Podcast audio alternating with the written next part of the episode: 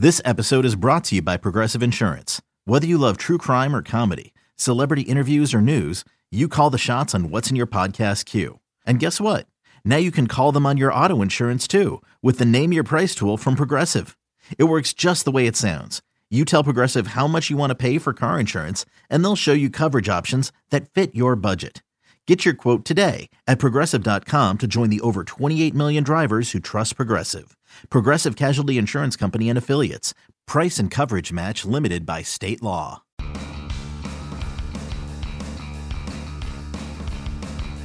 You're listening to MLB.com Extras, brought to you by MLB.tv. It's baseball everywhere.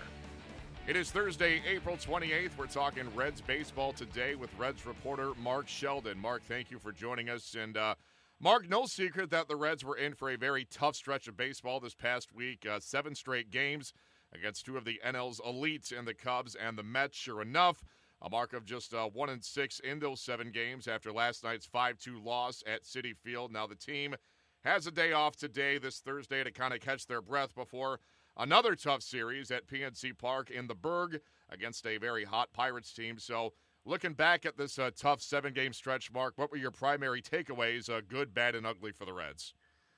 Well, it's kind of been the same as the the issues that have plagued them since really the second week of the season. You know, they've lost 12 of 16 now overall, and it's just the, the pitching. It, it's just letting them down, uh, in part partially because of some younger guys that are not able to get into the later innings, and then even if they do, uh, the bullpen's just been too unreliable, and they're just giving up way too many home runs. They now lead the league, the major leagues with 39. They're on pace for a roughly a 300 home run season which would smash uh, the existing record of you know do what you want with those paces. I know they they kind of slow down eventually as the season wears on, but uh, the, the walks are uh, way up, and Bryan Price is uh, kind of see those two things as going hand in hand. And you know they're, they're they're walking guys, and then those guys are you know after that are being forced to throw strikes and throw too many pitches, and eventually the hitters catch up to it and hit home runs. So that's been pretty much the big takeaway. Um, the offense hasn't been doing that great. There's been some nice moments of offense here and there, but they,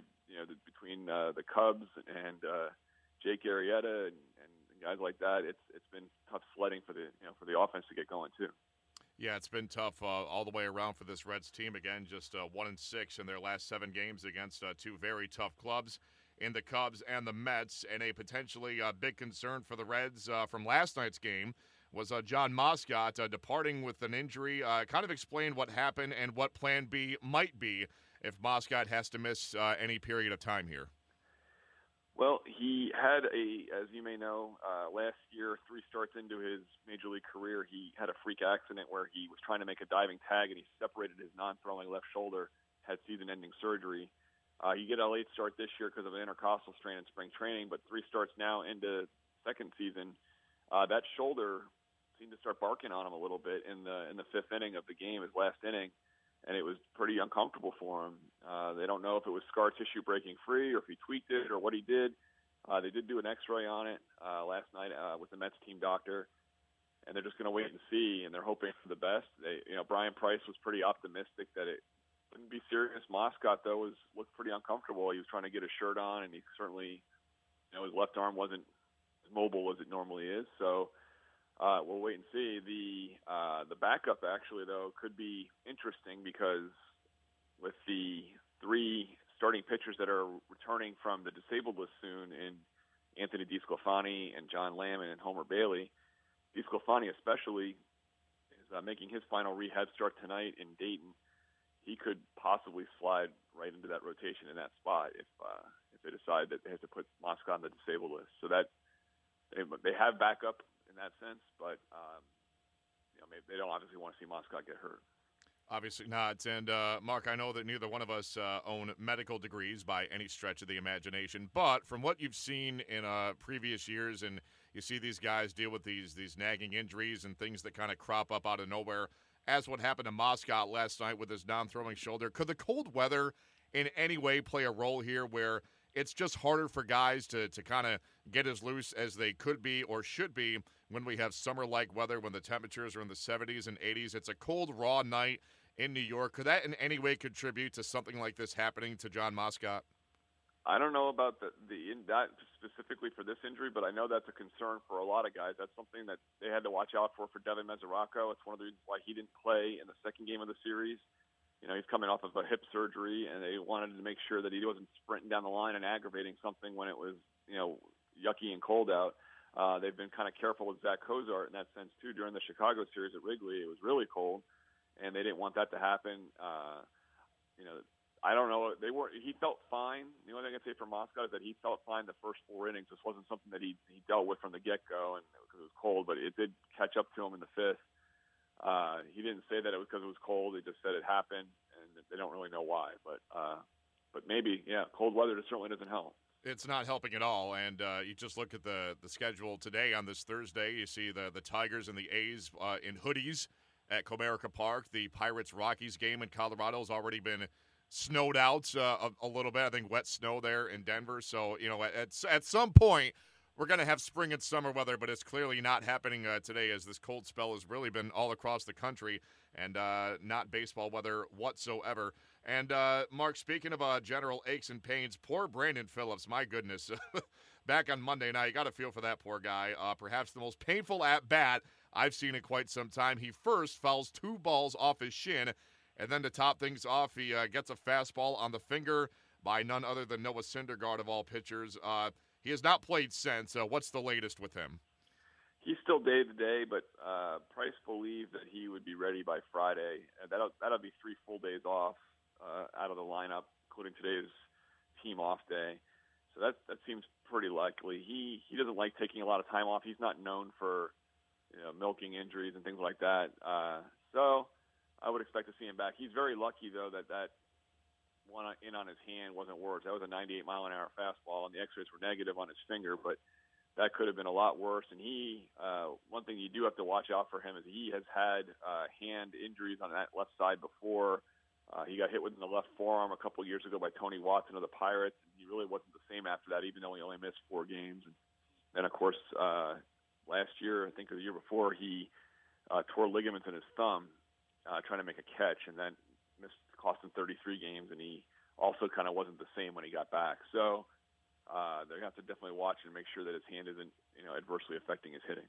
Did he immediately fear for the worst uh, when that first happened? Because uh, you know his reaction to it, as obviously anybody would, you know he was he was in some serious pain. What was kind of going through his head when when it first happened?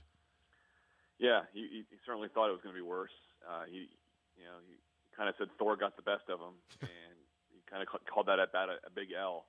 So uh, sometimes it's hard to tell with him with the injury thing on the field. Because, like I said, I know he doesn't milk injuries as far as missing playing time. He hates missing playing time, but I will say with some degree of certainty he does have a flair for being a little dramatic when he has a on the field incident like a pain situation. Um, so it's, I can't always pick out when how serious some of these some of these injuries are. Sometimes it looks like he's you know headed for the emergency room and he comes out and plays the next inning. So, uh, but I will say that uh, he definitely was definitely in, in a lot of pain from being plunked on the hand. It's a very hard spot to be hit. There's no flesh. There's no protection. And it's just and it's fastball. And like you mentioned before, the cold weather certainly doesn't help that either. Yeah, of course not. And potential theatrics aside, uh, having that combined with fouling two balls off your shin that is an at bat that he would love to put behind him and quickly. So hopefully Brandon Phillips is uh, going to be okay. Shifting gears here a little bit, uh, I find it interesting that despite the team's struggles, they have just four wins in their last 16 games. They continue to steal bases at a very high rate. Uh, entering today, 17 steals on the season. That is tops in the NL.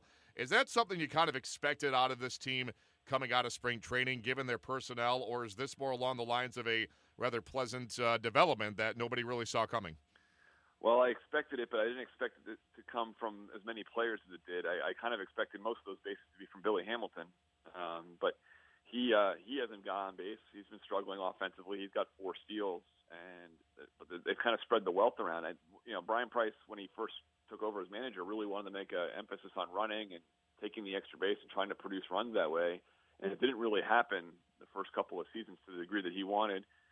And this year, it, it seems like they're doing some some things uh, very smartly. They're not just running on anything and, and creating havoc. They really are picking their spots. They're picking pitchers with slow uh, times to the plate, or or uh, that, you know don't quick step or doesn't necessarily work uh, on the slide step or any of that stuff. They're looking at deliberate pitchers like like De La Rosa and Syndergaard that take their time and they try to take advantage. They stole five bases on in one inning on De La Rosa of Colorado last week, and they got five uh, on Syndergaard the other night, and that's leading to runs. It's, they help. It does help them have rallies and produce runs. They just have to find ways to do it more, and then pick those guys up with some bigger hits.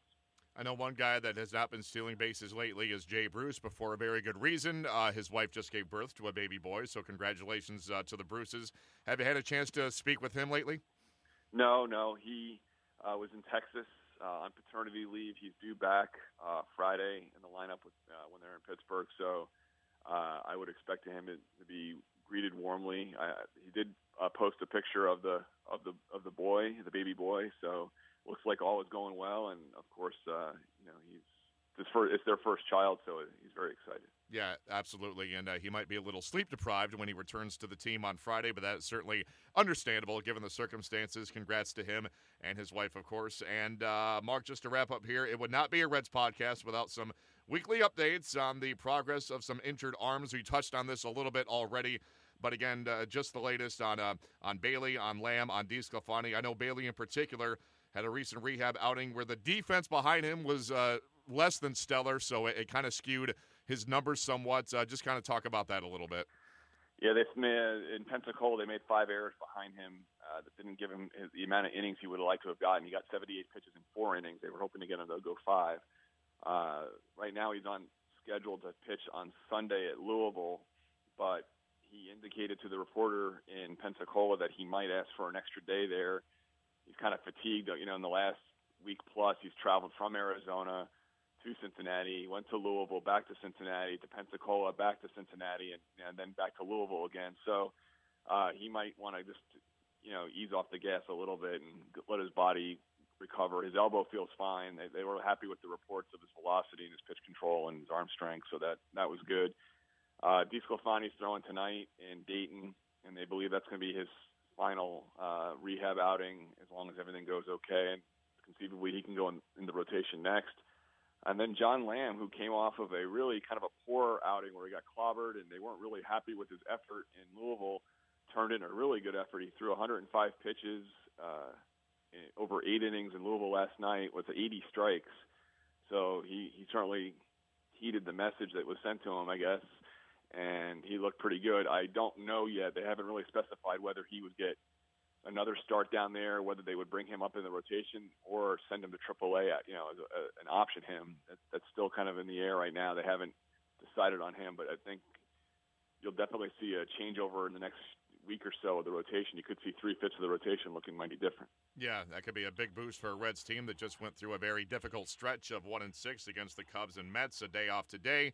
We'll see how they do at PNC Park in Pittsburgh against the Pirates this weekend. Mark Sheldon, we thank you as always for the time. In the meantime, Matt Waymeyer signing off for MLB.com Extras, Cincinnati Reds. MLB.tv Premium, the number one live streaming sports service, is celebrating 13 years. Watch every out of market regular season game live or on demand in true HD. Real time highlights, live look ins, pitch tracking widget, and more. MLB.tv Premium includes a free At Bat 15 subscription. Watch live baseball on over 400 mobile and connected devices. Watch at home, in the office, or on the go every night on every device. Blackout and other restrictions apply. Visit MLB.tv for details.